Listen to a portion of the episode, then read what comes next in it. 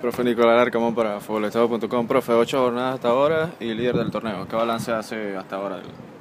No, muy positivo. Eh, obviamente que, que, los resultados eh, es lo que primero todos miran, pero en ese aspecto ni que hablar.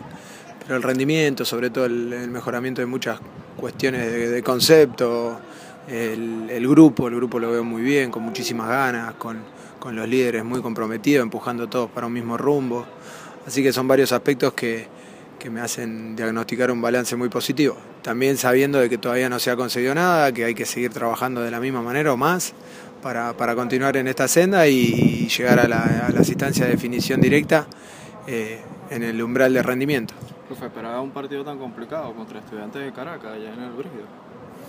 Sí, sí, sabíamos que iba a ser duro, una cancha que es muy complicado jugar, eh, donde ellos saben eh, los secretos de la misma donde había estado Zamora y ganó por la mínima, Trujillano no pudo ganar, o sea, eh, a, los, a, los, animadores del torneo que están junto a nosotros en la parte de arriba de la tabla también les costó muchísimo, así que nos, sabíamos que no iba a ser un resultado, eh, que no iba a ser un desarrollo accesible.